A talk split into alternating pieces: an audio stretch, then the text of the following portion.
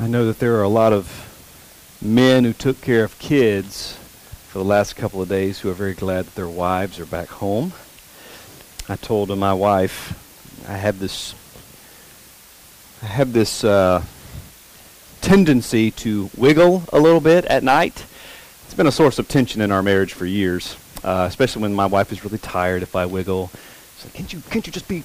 Can't you be still?" I'm like, "I can't. I can't. I, I have to wiggle." And it's not as bad as it used to be when I was younger. You know, if I laid on my stomach, my feet would just kind of go like windshield wipers. You know, I would do this until I go to sleep. I don't do that now, but I told my wife in a moment of her frustration, not mine. Uh, she said, well, you, "I'm gonna have to go to another bed," and uh, I just said very lovingly, "When you go for the weekend, I'm gonna wiggle all night long. It's gonna be the greatest." and I did that for a little bit, and it gets old. So I'll say this: I would trade having my wife by my side. I would rather have my wife by my side than the ability to wiggle myself to sleep every night. So, honey, I'm glad you were home. I did wiggle. I told myself the first night when I when I laid down to rest, I was like, I just get to wiggle. So I just wiggled. I just got my feet wiggling. Then it got old real fast. I was like, I'm kind of tired now. you know, uh, like, all right, I want my wife back. Those five minutes were great. I lived it up. You know, I sowed my wild oats by wiggling my feet, and uh, we're back in the game. So I'm so glad. I'm so glad she's home. We all good back there? All right. So Austin read you the text again. Jesus spoke to them and he said, I'm the light of the world. Whoever follows me will not walk in darkness, but will have the light of life. This is right on the heels of Jesus speaking to, uh, to the Jews there, specifically the religious elite who were ready to throw stones according to the Mosaic law when the woman was found in adultery. And what's interesting is you find that these men and whoever else were, were beside them, whoever else is not mentioned, whoever else were trying to follow suit. What's interesting is you have these men who are law abiding men who are trying to trick the lawgiver, trying to trick him, trying to catch him in a pickle, trying to get him to contradict himself because it was kind of a uh, between a rock and a hard place. The law says you've got to stone this woman because she was caught in the very act of adultery. If you do it, you're hated by everyone. If you do it, there goes your message of hope and mercy and grace because you yourself are a part of this act. But if you don't do it, you're not law abiding. And Jesus, being as wise as he is, he evades the whole thing in the sense that he just writes something in the sand. He doesn't have to give a response. He doesn't have to deny the law. He doesn't have to do these things. He doesn't have to get caught up in this trick or this pickle that they're trying to catch him in. He just writes in the sand and they walk away. And then he looks at the woman and he says, Look around you. Who condemns you? She looks around and there's no one. Those who were standing with stones were ready to hurl these stones against her because that's what the Mosaic law called for. Not that it was wrong of God to give Moses this law because, again, when God gave Mo- Moses this law, as hard as some of these things are for us to swallow, ultimately and definitively, God is painting a picture for us of his holiness. He's saying these are strict and the standards are high. But that is a glimpse of my holiness. And so here we are right after this encounter with this woman caught in adultery. And Jesus continues to speak to these people. And what he says directly after this encounter is, I am the light of the world. Whoever follows me will not walk in darkness, but will have the light of life. Here's my objective for today. My objective I will speak slowly for you, Shanna. to see the multifaceted implications of Christ's statement, I am the light of the world. And to explore the meaning of walking in the light instead of walking in the darkness. One more time. To see the multifaceted implications of Christ's statement, I am the light of the world, and to explore the meaning of walking in the light instead of the darkness. Keep in mind that when we hear these words, we approach this text and we've heard not just this I am statement of Christ, but we've heard all of his I am statements. Most of you, if not all of you, were probably raised in church or definitely in church culture. So you've heard things like Jesus is the light of the world, that Jesus is the good shepherd, Jesus is the door, Jesus is the true vine, Jesus is the way, the truth, and the life, he's the living water. You've heard these things. And I'm not saying they're boring to you, but it's commonplace because it's landed on ears that have heard these things over and over and over again. But again, the way that we interact with the scripture is we take ourself to the first century. We don't pull it to accommodate us. We go when we interact with it in its context. So we consider the first century and how this statement would have landed on the Jews. And it would have been earth shattering. It would have been something that flipped everything on its head for Christ to say to a people that would be familiar with the theme and the patterns of light and darkness woven throughout the fabric of Scripture, for them to hear him say something like that would have turned everything on its head. And this is just Jesus following suit with all the other statements that he's already made, declaring his divinity. And I'll remind you of this, that John has already told us the purpose of his gospel. He's giving these things that we might believe that he is the Christ, that he is divine, that he is fully God, that he is fully man. John has written for us an apologetic on the deity of Christ. And so what we see here with Jesus is him saying to them, I am God. I am the light of the world. This is what he's saying to them. So there's a tendency to read this text Ah, I'm the light of the world. Whoever follows me will not fall into darkness because he has the light of life. Let's move on. That's what I did when I started preparing for this. Okay, I know that statement. Boom. I can say a few things about that. So I started to read the dialogue. I started to read the interaction that Jesus has, which is very similar to the dialogue interaction that he has already had with the Jews up to this point. He starts talking about where he's come from. He's talking about where he's going and how you don't know where I've come from, you don't know where I'm going. I know these things. We've heard this language before. And that's the same thing we're going to see again. Jesus is reiterating over and over again the reality of his presence, of where he's going, of where he's come from. And it's all wrapped up in his deity. But instead of moving on through that, we'll go through some of that dialogue in a couple of weeks when we reconvene uh, here, once everything's said and done here. And uh, Austin and I continue preaching through this uh, we'll, we'll address those things. But I decided I just wanted to camp out on I am the light of the world today. So not just I am the light of the world, but I am the light of the world, and then the subsequent words that follow there in verse 12. So Jesus says, I am the light of the world. And there's a few things in order that we don't just peruse by, in order that we don't miss something. I want to kind of flesh out some of these implications of what Jesus is saying. And this is, this is big time. This is big time. Because if you encounter a Jehovah's Witness or you encounter anyone that would reject the deity of Christ, you don't have to just say, well, he says I'm the light of the world. And pass over it. Maybe you never thought to go to this text as a text to argue for the deity of Christ. Maybe you've never done that. It's not necessarily one that I would go to first. It's just not. For years and years, I thought there were so many that were just plainer, so many that were more clear or clearer, and I could just interact with those. And I think there's tons of them. And then I landed on this and got to thinking on this and trying to really meditate and trying to study the scriptures and look at the connections, look at the correlations, look how things correspond.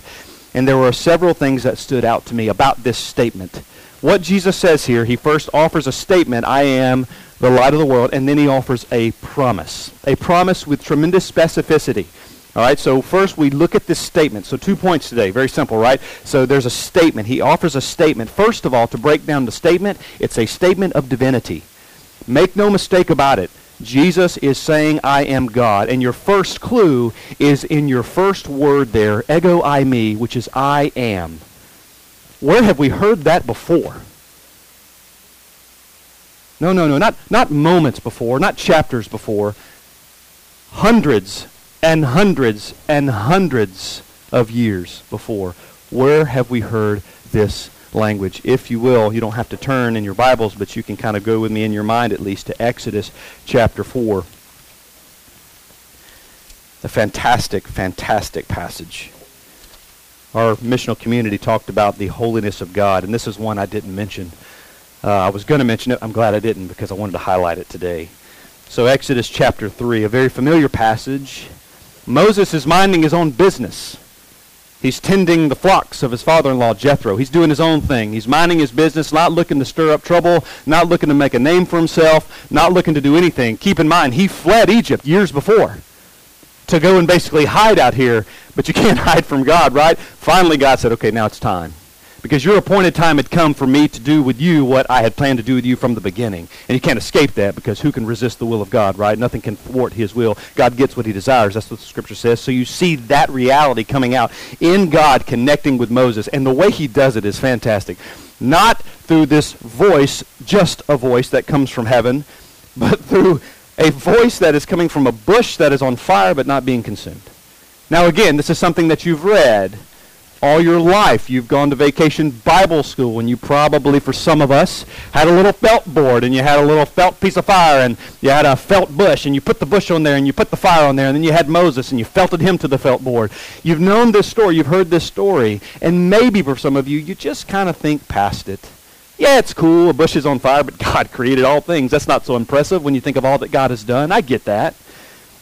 But a bush is on fire, and God speaks to Moses because Moses comes to investigate what's happening. Because you got to admit, it's a strange sight to see something that's burning but not being consumed. So he comes up to the fire, and God speaks to him and says, Stop right there, remove your sandals, because the place you're standing is holy ground. Not because there was something special about the soil, not because there was something special about the bush, but because he was in the presence of Yahweh. He was in the presence of God.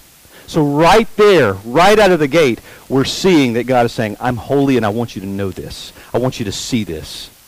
I'm holy. Moses later would not be allowed to go to the promised land. Why?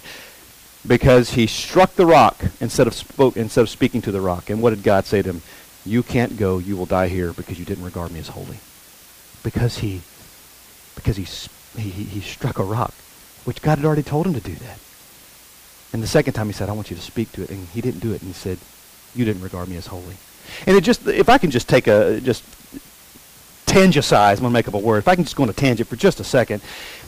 And this is where my mind goes. God strikes Uzzah for touching in an attempt to keep the Ark of the Covenant clean and pure and not be defiled. He strikes Uzzah, kills him right there. Ananias and Sapphira tell a lie, which you and I do all the time, and he strikes them you know, uh, uh, you have all these instances where God, uh, Moses is not allowed. Moses wanders in the wilderness with God's chosen people for 40 years. And all he does wrong that's recorded is he didn't speak to the rock, but instead he struck the rock, which God had already instructed him to do. Sometimes we might be tempted to say the punishment doesn't quite fit the crime. But our mind should immediately go to the holiness of God and say, oh, how wrong I am. Keep in mind, when, when, when Isaiah saw the beatific vision, when Isaiah looked, and we see in Isaiah chapter 6 that whole beatific vision that is recorded for us, what happened as Isaiah interacted with the glory of the Lord, as he saw the glory of the Lord? His response is, I am undone. Woe is me. Literally, it says he became unraveled. It broke him apart, being at the presence of the holiness of God. And he says, I am a man of unclean lips, and I live among a people of unclean lips. And then it says that a hot coal was taken from the fire to touch his lips. Why? To cauterize the impurity. Because God is holy. Because God is holy. And so if the shoe fits, how dare we ever question God's judgments when he is the Holy One of Israel? How dare we ever question why God would take Uzzah or Ananias and Sapphira or not let Moses go to the promised land or say the punishment doesn't quite fit the crime? How dare we ever, ever, ever even attempt to question God's ways when he is holy? And so Moses is encountering this holiness. He's seeing this bush, and God speaks to him. And then I'll just paraphrase the exchange. God is telling Moses, I want you to go to Pharaoh. and I want you to speak to Pharaoh.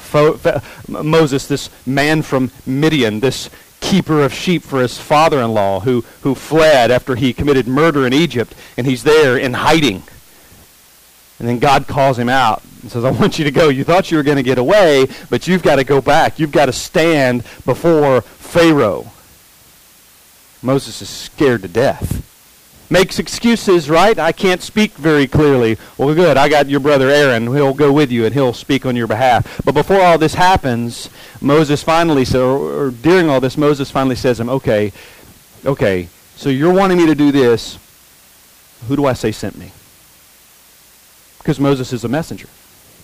If you're sent as a messenger, you're representing someone who gave you the message. You're going to go and say, so and so said this. Austin was taunting me through text messages the other day, saying something about the homeowner's dog was sick all night because I fed the dog popcorn, which I did. I fed the dog popcorn, but I didn't overfeed the dog popcorn. So he texts me, and I don't know whether to believe him or not. I'm not saying your other elder's a liar. I'm just saying he might deceive in a trickery fashion. And so he said to me, I said, I said, well, I just sent him a, a nice meme that said something like you sit on a throne of lies or something like that. And he said, don't shoot the messenger, man. and uh, because he's representing words of someone else. And Moses is saying, I've got to represent someone. I can't stand on my own accord. I can't say that I, I, I come on my own accord. Let God's people go. And how does God respond? God doesn't say, tell him someone that's like a king. Tell him someone that's better than a Pharaoh. Tell him someone that's divine. He didn't even say that. God didn't even say, tell him someone that's majestic. God responds by saying, I am that I am. The same Hebrew phrasing that God uses of himself in Exodus 3 is taken and used by Jesus when he says, I am the living water. He's taking a designated title of Yahweh. He's saying, I am. And this is, this, this, this, this is true for every I am statement. So he doesn't just say it once. He says it seven times. And not just that, consider the fact that these I am statements, consider what they mean when we consider our natural position as it corresponds to who God is. Jesus said what? I am the bread of life. We saw this in John chapter 6. I am the bread of life. What do we know of ourselves? That apart from Christ, we are starved. Man does not live by bread alone, but from every word that comes from the mouth of God, or every word that comes from the mouth of Christ. If you're not in Christ, you definitely don't have the bread of life that is sustaining you, so you are dead spiritually. You are malnourished spiritually. So there's a contrast in every single statement, or I am statement. I am the light of the world. The Apostle Paul writes to the church in Ephesus, and he doesn't just say you were in darkness, which is language that we would be familiar with. He says you were darkness. You see, it's different that you were in darkness versus you were darkness. You were the epitome of evil. You were the epitome of being separate from God because you are broken and separated because of your sin. I am the door, he says. I am the door. We are all estranged. We are all outsiders when we're born out of Christ. We were outsiders.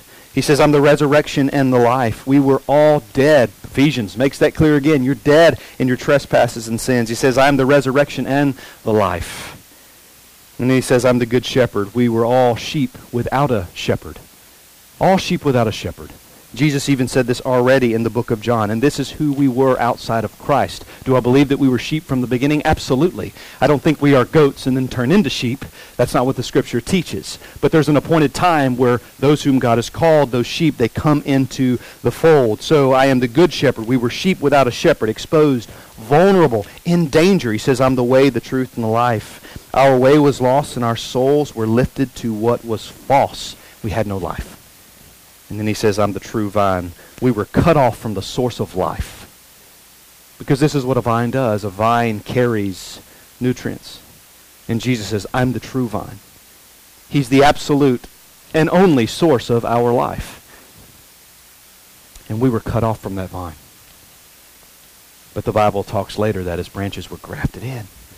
And we become a part because of Christ and his atoning sacrifice. So this is definitely a statement of divinity, just in the first two words. Ego eimi, I am.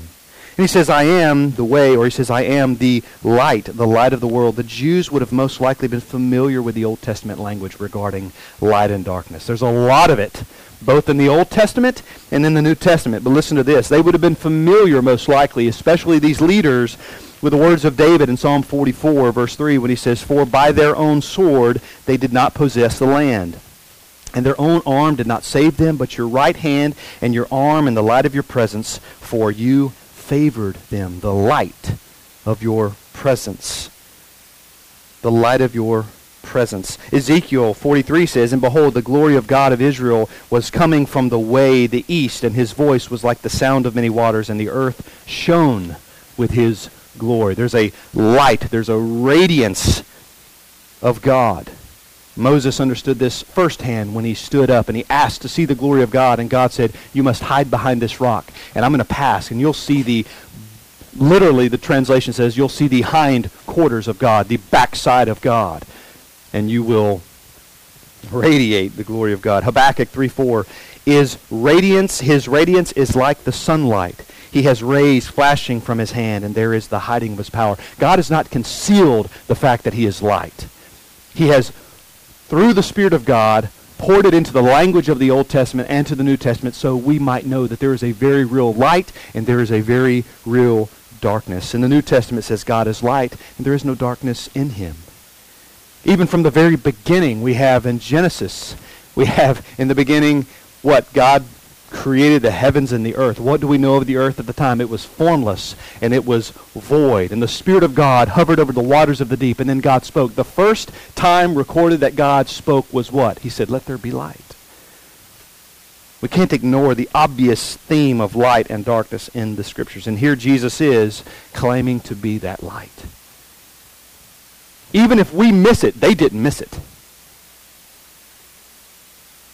I would say some may have missed it. But either way, they didn't buy it, they didn't believe it for those that were not in Christ at that point. Instead, they wanted to kill him because he's claiming to be God.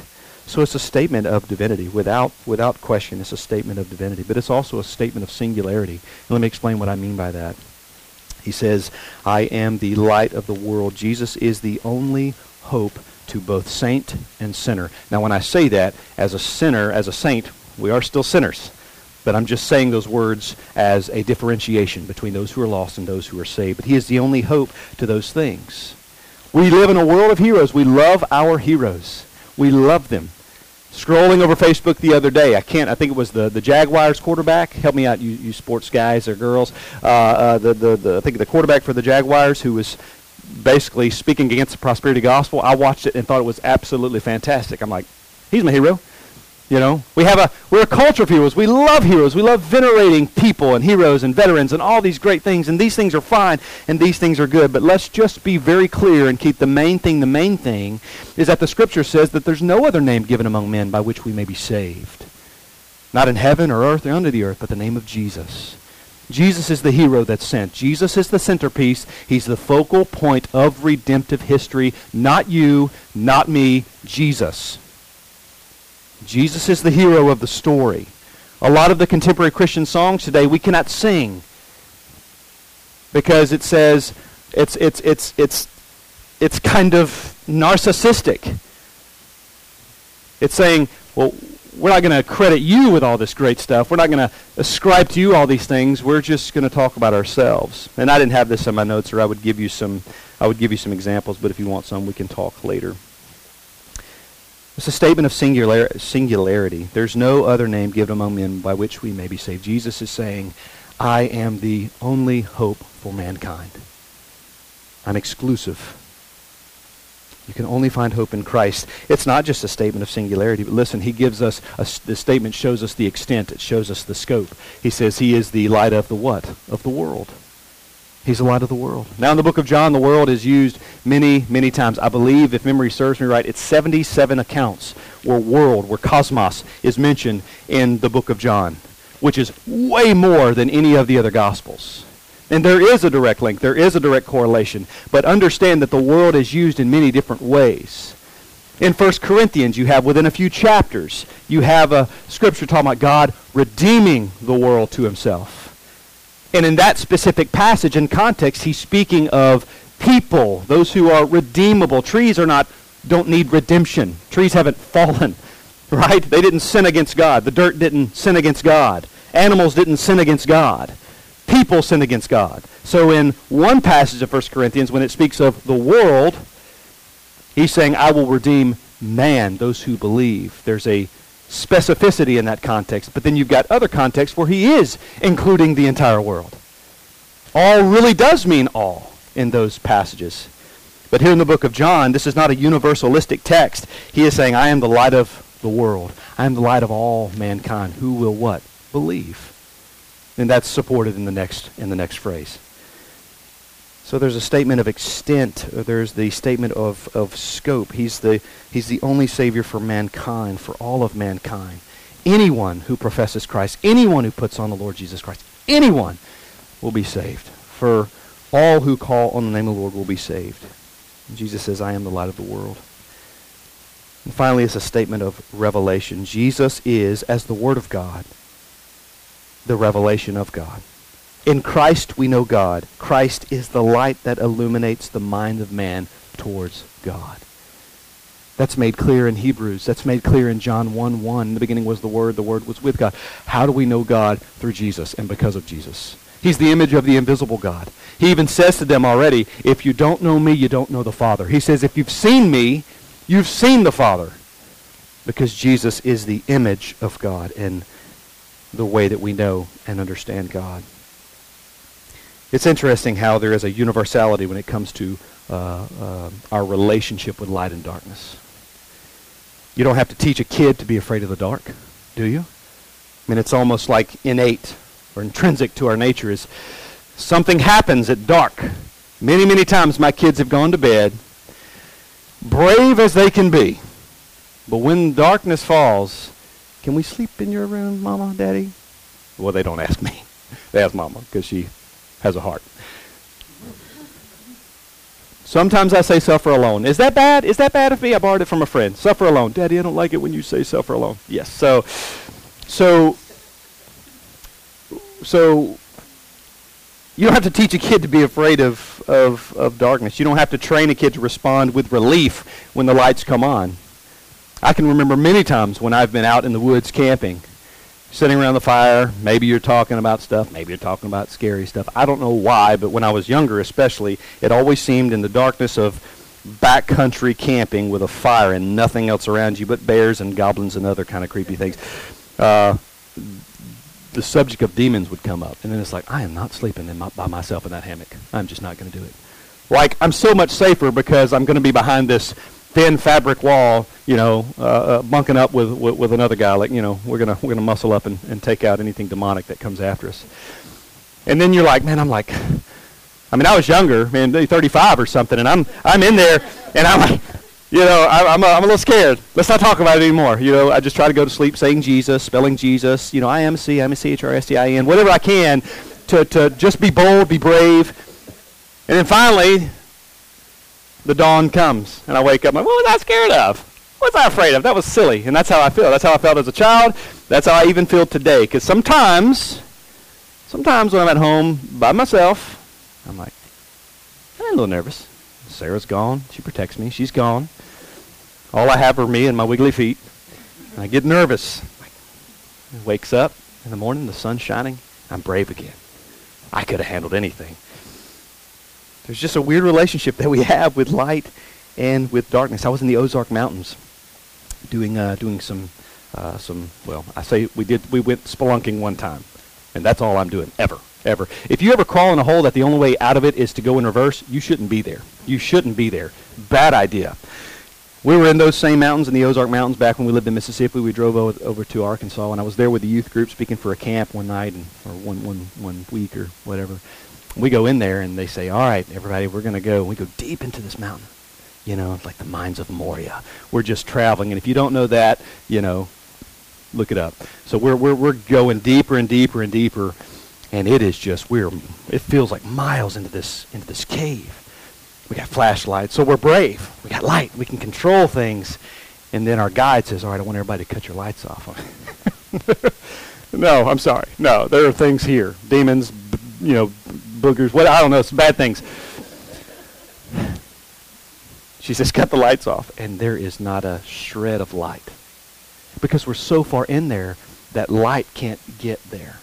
You know, I've, I've gone to the bathroom and I've, I've, I've gone to our bathroom where there's no windows and I've shut the door and I cut the lights off and immediately it's pitch black. But it takes about five seconds. My eyes start to adjust and then there's, there's light. And that's the same way pretty much anywhere in my whole house, my whole house. But in this cave, it was not the case.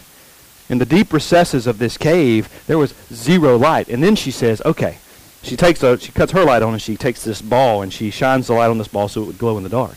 And then she's like, all right, let's, let's play a game of, of toss the ball. No one could catch the ball because it completely disrupts your depth perception when everything's pitch black and you got this glowing orb flying at your face. You know, so we're getting hit. We can't catch it. We can't pick it up. We can't move. It was so disorienting. It was an awful, awful, awful experience. And that's how darkness is sometimes. There's dangers there in darkness. Your depth perception is off. You lose the ability of sight, so you don't know what dangers are lurking ahead of you. There have been places that I've camped that I had to hike at night, and I didn't even know how close I was to this edge that would have certainly meant my death if I would have fallen off. You know, I didn't even know the danger was there, but it was there. I had no concept of this. So darkness is a, a very real issue, a very real thing that we interact with. And the imagery and the intentionality of the language is so strong and so prevalent that you'd have to be blind not to see the thread of light woven, or the, the thread of light and darkness woven through the fabric of the Scriptures.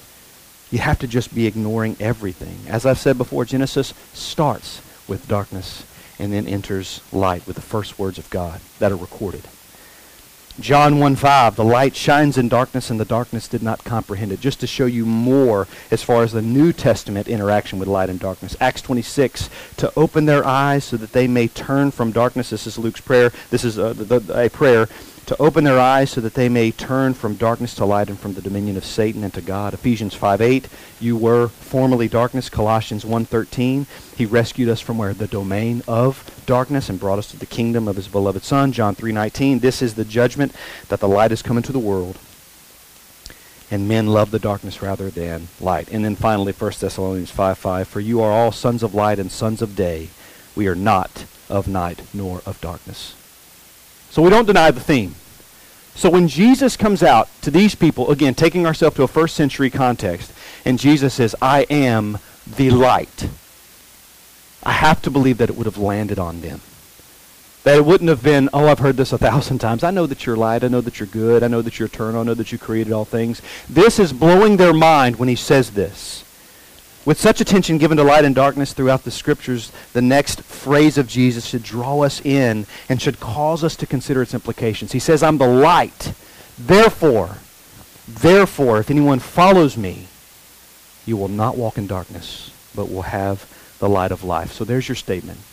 And here's the promise that if you follow Christ, you will not walk in darkness, but you will have the light of life. This text gets real specific real fast.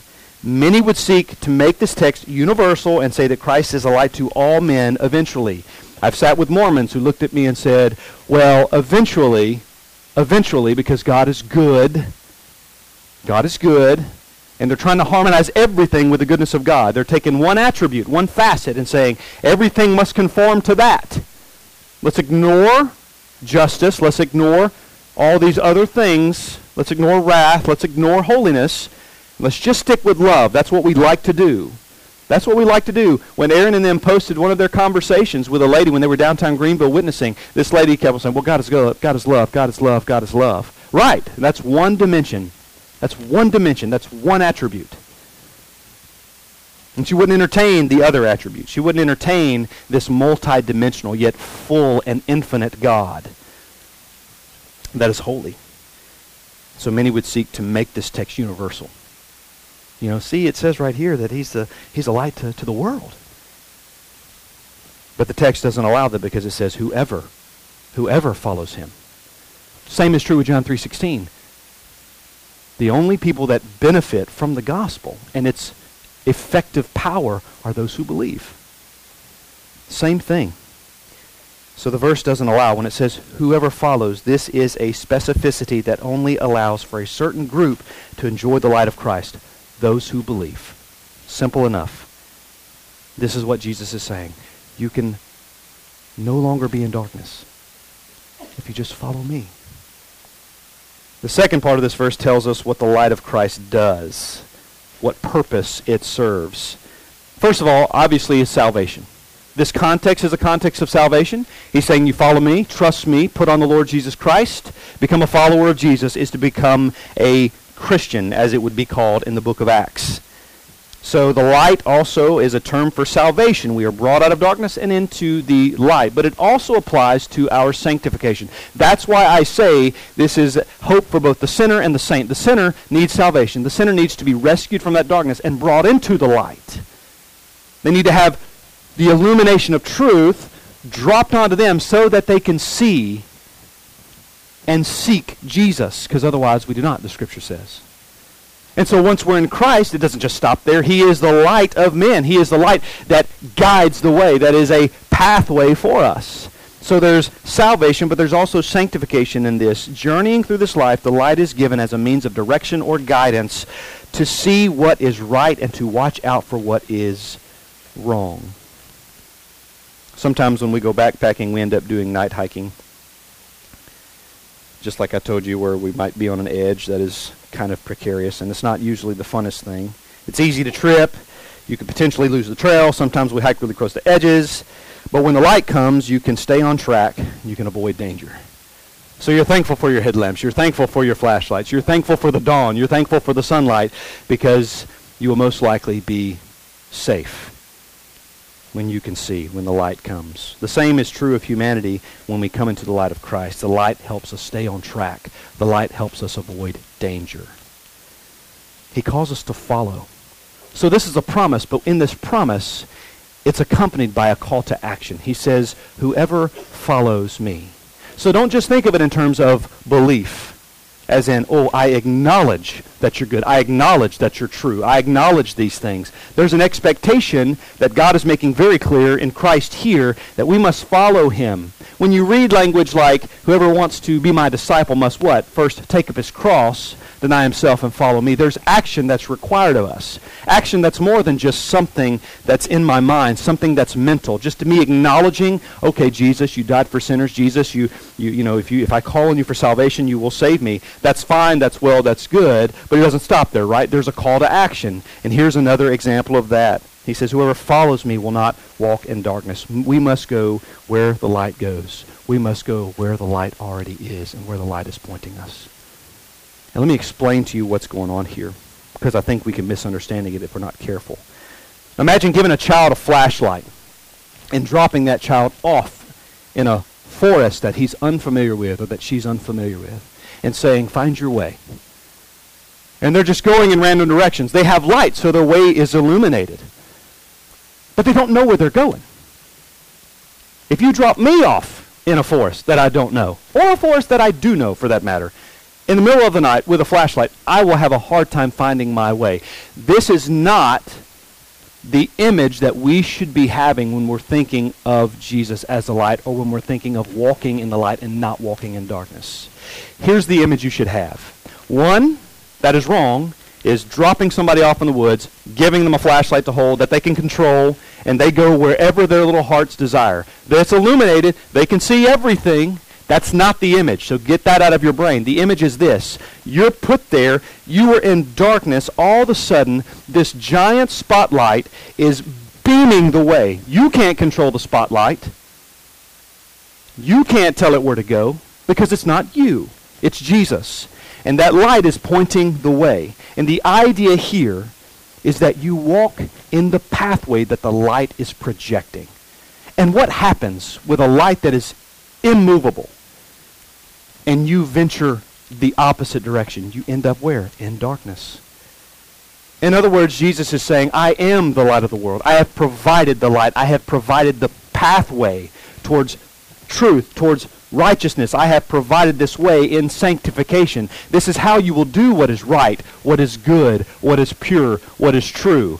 I've provided this for you. The same language is true in the, in, the, in, in the Psalms, where your word is a lamp unto my feet and a light unto my path. This light that is the word of God is fixed. It's not open for debate. It's not open for discussion in that sense or negotiation. It's given us truth. We abide by it. We pursue it. And if we go the other way, we're out of step. It's not that difficult. And the same is true with Jesus as the light. Though you may wonder, the light doesn't move. It always illuminates the way in which God would have us go. Be careful that you aren't mistaking the light of Christ for what really is your own light in which you're lighting your own way. When Christ says that we will not walk in darkness, it doesn't mean that he will prevent us from making mistakes or from wandering. It means there will always be a path to follow. It means that the path will be there and it will be a reminder and it will show us when we're not in step. Because the moment we walk out of the path that the light is projecting, we walk into darkness. But then there's something interesting. If you're thinking at all, well not thinking at all, if you're if you if you've thought on this, maybe this thought has come into your mind. Jesus says, I am the light of the world.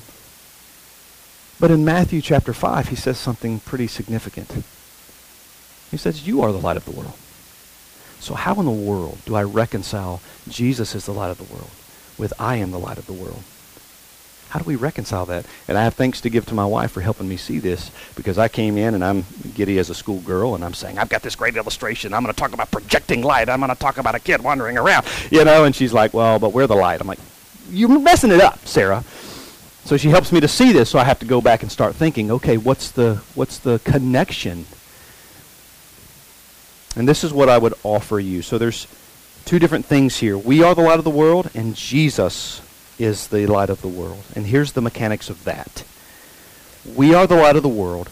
We shine so that our good works might be seen and that they might glorify God. The time that we shine for the glory of God is when we are walking in the light. And what happens when light hits a surface, like the moon, it reflects it. That's how you and I are the light if we are in the light, that light reflects off of us. And that's what the world sees. They don't see Jake is good. They don't see Wesley as good. They see Jesus as good because we are in his image. We're showing the world a portrait of Christ in the works that we produce according to Matthew chapter 5. That's how you reconcile Jesus is the light, and yet we are the light of the world my final application. If God the Father has given us the light of Christ and that light is provided so that we might stay on track, here's some thoughts. Darkness is a place reserved for shame and contempt. Darkness is never good. Non-Christian, it's bad. It's, who you are. It's the sum total of your existence opposed to God. But for the Christian, it's never good. Darkness is always bad. That's 100% consistent in the scriptures. Darkness is bad. And the scriptures say, Take no part in the unfruitful work of darkness, but instead expose them, for it is shameful even to speak of the things that they do in secret. The pathway of light may lead you through tumultuous seasons. So though you are trekking with the light in the direction that the light is showing you. I want to be very clear about this, and this is something you know, but let me just remind you. Being in the light is not this magical happy place where nothing bad happens to you. It's not this place where you're cancer free forever. It's not this place where you don't have marital issues. That's wrong. As a matter of fact, the best place for you to be is quite possibly and quite often the hardest place you'll ever be. Because sometimes in the will of God, we are stripped of things. We are stripped of idols, and those things are painful. Sometimes in the will of God, God tests us, and he takes us through this crucible, and he refines us with fire so that we come out on the other side for his glory, being a better representation of him. So make no mistake about it, though you might be walking in the trajectory and the projection of the light, and it's the best place you'll ever be, it can be the hardest place you've ever been. It can be the most difficult experience of your life. But we count the cost because it's such a small price to pay, even our life, if at the end of the day we've magnified God the Father. So the pathway of light may lead you through tumultuous seasons.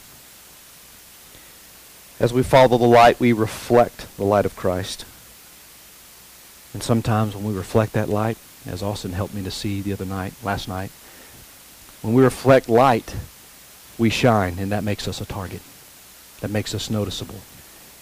It's hard to slip under the radar when you're shining for Christ. And that's why sometimes those seasons of being in the light are tumultuous and difficult and even dangerous.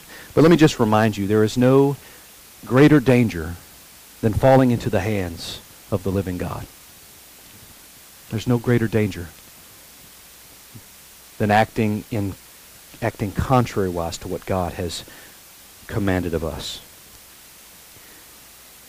The light of Christ that shines the way to keep us on track is pointing to the revealed will of God. You say, well, how do I know what that light is? Know your word. Know the Bible. Know God's word. And follow that as God has revealed his will. Walking in the light is walking in such a way that you stay in step with what is good and what is right and what is true. And that is straight from the letter of Paul to the church in Ephesus. And I want to end by reading these 10 verses that Paul writes regarding light, regarding uh, darkness, and regarding our conduct as those who represent Jesus. He says, Therefore, imitators of God, as beloved children. He said, Walk in love as Christ loved us and gave himself for us, a fragrant offering and a sacrifice to God. But sexual immorality and all impurity or covetousness must not even be named among you, as it is proper among saints. He says, Let there be no filthiness, nor foolish talk, nor crude joking, which are out of place, but instead let there be thanksgiving. So what he's just listed, by the way, is what happens when Christians are walking in darkness. Walking in the light looks like edification of the saints, speaking encouraging words to one another. Looks like holding one another accountable, challenge one another, all these great things. But when we fall into these things, the scripture says we're not walking in light, but we're walking in darkness.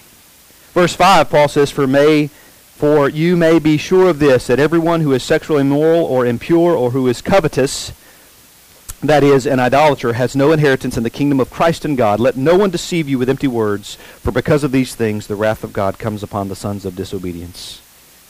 And he says, Therefore do not be, become partakers with them. For at the one time you were darkness. Again, for at that one time you were darkness. But now you are light in the world. Walk as children of the light.